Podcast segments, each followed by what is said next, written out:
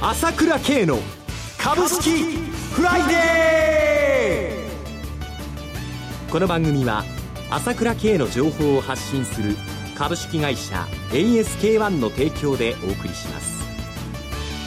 皆さんおはようございます。アシスタントの浜田節子です。朝倉慶の株式フライデー。パーソナリティは、アセットマネジメント朝倉代表取締役で、経済アナリストの朝倉慶さんです。朝倉さん、おはようございます。おはようございます。よろしくお願いいたします。よろしくお願いします。そして、毎月第3金曜日は、個別銘柄スペシャルのゲストといたしまして、経済評論家の山本慎さんをお迎えしてお送りします。山本さん、おはようございます。おはようございます。よろしくお願いいたします。どうぞ。さて、朝倉さん、山本さん、今週1週間、マーケットどのようにご覧になってらっしゃいますか？そうですね。極めて堅調ですよね。もう2万円まで目前ね。昨日あと40円ってところまで行ったんだけども、やっぱりここが結構きついところで、えー、どうしてもちょっと売り物がね、うん、もうやれやれで売りたいっていう人も多いだろうし、はい、私本当は個人は買いたくてしょうがないと思うんですよ。えー、だけども上げピッチが早いから、一旦売っとかなきゃっていう気分もだいぶ国内ではあるんでしょうね。ちょっと様子も見ようかな。いや、もう買いたくてしょうがない人の方が多いけども、下がんの待ってる。っていうのが今の投資家の気持ちだと思いますよ。その買いたいというところでは外国人投資家がかなり買ってきてますね。すごいですね、またね、えー、結局落ち着けば買ってくるわけですよ、こうやって。また先週も3000億回でしょ、はい、そうですね。それに比類してやっぱり日本のね、えー、例えば年金基金なんかもずっと売り始めてますよね。はい、個人もずっと売ってますよね。7週連続。えー、ですからこの辺どうしても重くなるとこはしょうがないんだけれども、はい、外国人の買い強力ですし、売り物だんだん少なくなってきますから、まあ私は今日はともかく来週2万円のすかなという感じでは見てますけどね。はい、の、当然年内の、まあ新抜けというのも当然視野に入ってきたと思いますよ。はい。山本さんいかがでしょうか？そうですね。あの、まあ先週は、まあテロがあったわけですけど、はいもうテロの前に下げたの、これニューヨークダウはね、えー、400ドルぐらい下げてたわけですけど、はい、それをもう500ドルぐらい3日間で取り戻しましたんで、はい、まあ日本株に関しては、まあ実は日本株が一番下がってるんですけど、まあこれももう今、戻り高値まで来ましたんで、はい、顕著さ続くと思いますね。ええー、そうですね。強いところが見えてきているというところで、はい、それではお知らせを挟みまして、この後個別銘柄スペシャルをお送りします。プロの株式情報が欲しいなら、朝倉慶。経済予測のプロ、朝倉慶の情報は、株式会社 ASK1 が配信中。ウェブサイトはキーワード ASK1 朝倉で検索。モーニングニュース、経済レポート、月刊 CD など豊富な情報をご用意。まずは無料メールマガジンのご登録を。株式会社 ASK1 は証券取引、金銭、有価証券の予託、貸付行為は行っておりません。また、情報提供する金融商品のお取引では、相場変動などにより損失を生じる恐れがあります。朝倉慶の株式フライデー。今日はゲストに経済評論家の山本慎さんをお迎えしてお送りしております。えさて、まずは外部環境からちょっとお伺いしていきたいと思うんですけれども、はい、今日はアメリカの S q の日でありますよね。はい、オプション SQ ですね。はい、オプション SQ ですね。で、えー、っと、まあ大体アメリカも日本もそうなんですけど、はい、やっぱ S q 前って結構売られやすいんですね。はい、ところが先週の日本株は、まあ、ほぼ高値圏で引けたわけで、まあちょっと下がりましたけどね。はい。えー、でニューヨークも、要するに S q に向けて急騰してきてると。結局その踏み上げ相場ですね。うん、なので、これアメリカの S q が終わると、はい、ちょっといわゆるその踏み上げ的な動きがなくなりますから、はい、そこの開圧力がちょっと弱まると思いますね。だから今までやっぱり戻しが急でしたから、はい、ちょっとやっぱり調整的な動きになると思うんですね。なるほど。うん、あとちょっと懸念しているところではそのテロの影響なんですが、今後どうでしょうかね。あのね、やっぱり僕はその、テロの前にやっぱり急落してますんで、はい、でちょっと面白い動きを言えば、はい、えー、ニューヨークダウそのテロの前日の木曜日に250ドルぐらい下げて、はい、で金曜日のニューヨーク取引時間中にテロがあったんですね、はい、3時過ぎぐらいに。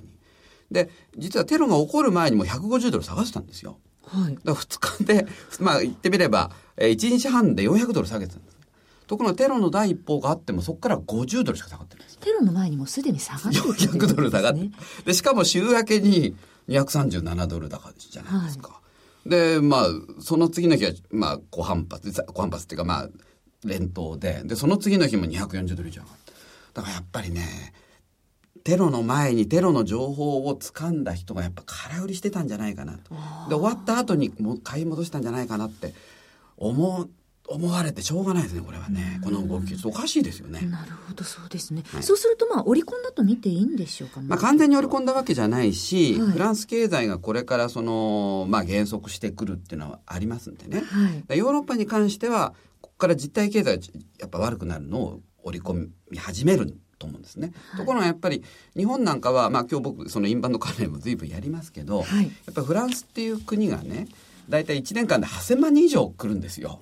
外国人旅行客が。はい、で、これがやっぱ行きづらいと。特に中国とかアジアの方からやっぱり飛行機に乗りたくないじゃないですか。やっぱりね、えー、ある意味でフランス行きの飛行機、あの、この間も、えー、2機引き返したって話が出ましたけど、で、そうなると、その需要がちょっとこっちにシフトしてくるかなと。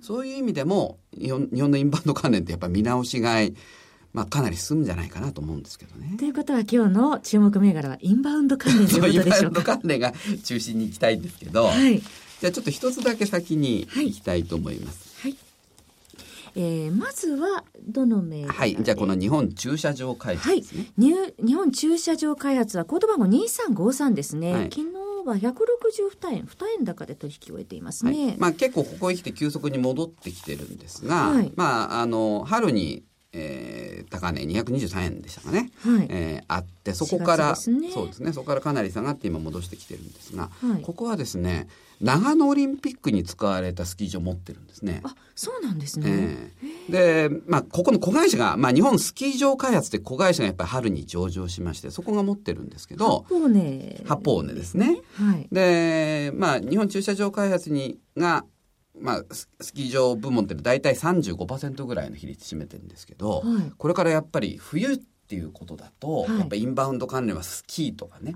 レジャーでスキーにやってくるという。っていうことです。これかなり注目されてくる。まあちょっと基本戻りが急なんでおしめ買いでいいと思うんですけど、はい、やっぱりその100円台で、はい。で ROE が30%近くあるんですね。そうですね。えー、で配当も3.5円ありますから、はい、まあ基本成長株なんですけど、はい、まあ、やっぱりおしめ買いでちょっと中長期で狙える株かなと思いますね。中長期でおしめ買い方針ということですね。それでは CM の後も注目銘柄について山本さんにお話しいただきます。朝倉慶が発信する情報は株式会社 ASK-1 にお任せ。毎朝7時にスマホで株式情報が聞けるモーニングニュース。月に2回のメール朝倉経済レポートそして月に一度の月間 CD では、朝倉慶が国内外の経済情勢、マーケットのトレンドを分析し、75分間とことん語ります。もちろん株式推奨銘柄情報も。キーワード ASK1 朝倉で検索を。株式会社 ASK1 は、証券取引、金銭、有価証券の予託、貸付行為は行っておりません。また、情報提供する金融商品のお取引では、相場変動などにより損失を生じる恐れがあります。え今週は山本さんにインバウンド関連ということで銘柄を挙げていただいています。続いての注目銘柄は何でしょうか？はい、象印ですね。象印、コード番号7965ですね。はい。はい、昨日は25円高1724円でした。まあこれも順調に戻ってる銘柄ですけど、はい、やはりね、その、これ中国人観光客なんかに、はい、このここが作ってるステンレスマグとかステンレスポットがすごい大人気なんですね。今あの OL さんにもね人気で。ねあの、まあちステンレスマグってのはちっちゃい魔法瓶で。持ち運びできる。ええー、その紅茶なんか入れたりね紅茶コーヒー入れたりなんかしてるやつなんですけど、はい、あれ2、3千円するじゃないですか。そう結構するんですよねお値段。高いんですよね。はい、あれを一人で10個も20個も買っていく人がいるんですね。で多分、まあ、お土産じゃなくて、はい、中国に戻ってネットで売るんだと思うけどその狙いですね。はい、でそのもう一つね、この炊飯ジャー、高級炊飯ジャーですよね。おいくらぐらいするこれ10万円以上するやつが売れ 売れ筋っていうことなんです10万円以上のそんな高価格品が売れてるということなんですね。はいうん、ただ、結局その米を主食としている人たちって世界で一番多いんですね。はい、まあ特にアジア、中東が多いわけですけど、はい、で中国で、やっぱりおいおいしいお米を食べたいっていう富裕層が結構いるみたいで、ええ、バカ売れ状態ですよね。海外の電圧にもね、対応しているんですよね。ね。ねだからその決算発表するたんびにかなり大幅な増額で、これ当初現役見通しだったんですね今期、はい、でその倍ぐらいの利益稼いでるんですよ。最高益ですね。最高益ですね、えー、ちょっとこれは、まあ、特需に近いようなものがありますね、はい、で続いて藤田観光。コード番号9722です。昨日513円です、はい、でこれもかなり順調にも高値にかなり近づいてきてますけど、はい、これ箱根の小涌園やってまして、はい、あそこが例の箱根山の噴火で、かなりちょっと業績の足引っ張っちゃったんですが、はい、まあ今警戒レベルが下がったんで、はい、まあ来期からはまあ、えー、ちょっと貢献してくるかなと。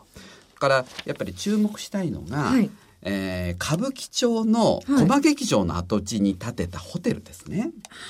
あれ、東宝のホテルをまあ借りて運営してるんですが、東宝が建てたものを運営してるんですけど、ゴジラヘッドっていう、もう等身大のゴジラが、そのカフェテラスの前、8階ぐらいですかね。あの、大きなゴジラが覗いてるんですよね、ね。建物、ね、で、そのゴジラビューっていうほあの部屋があるんですけど、まあ、それがもう全然予約が取れないぐらい人気で、はい、これね、稼働率も9割超えていると。えー、すごいですね。えー、で、なおかつ、その、今、基幹ホテルだった新宿ワシントン、はい、これの大改装が今年で終わるんですね。はい、そうすると、来期から、まあ、これホテルの売り上げがもう、えー、7割前後占めてますんでね、全体。来期相当、これ業績、V 字回復するなと。今期赤字なんですけどね。盛り返しにかかると。はい、面白いなと思いますね。はい。から続いて日野自動車。はい、コード番号7205です。昨日1509円まで上げています。はい、これ観光バスの最大手なんですけど、はい今ね観光バスって発注から納品まで1年ぐらいかかるんですね。あそうなんですか、えー、足りないんですね。もう全然足りないと。で同じようにやっぱ発注から納品まで1年ぐらいかかる。ダンプカーを作ってる新名は。コード番号7224です。はい。これもですね相当、はい、その今業績良くて株価も高値圏にあるんですが、はい、まあこれもおしめ狙い。あと堺引越センターコード番号9039上場来高値を水曜日更新しています、はい、これこの番組でも僕2回ぐらい取り上げてるんですがちょっとやっぱ食い打ちの問題なんかがありまして、これから引っ越しが増えるんじゃないかなということでちょっと注目しましたそういうことですね。この6銘柄すべておちめ待ちでよろしいでしょうか。はいありがとうございます、はい、番組もそろそろお別れのお時間です。今朝はゲストといたしまして経済評論家の山本慎さん。パーソナリティはアセットマネジメント朝倉代表取締役で経済アナリストの朝倉圭さんでした。お二方ともありがとうございました失礼しました私、朝倉慶が代表を務めます株式会社 ASK1 では、私がとことん調査して分析したか経済情報や株式銘柄を紹介しています。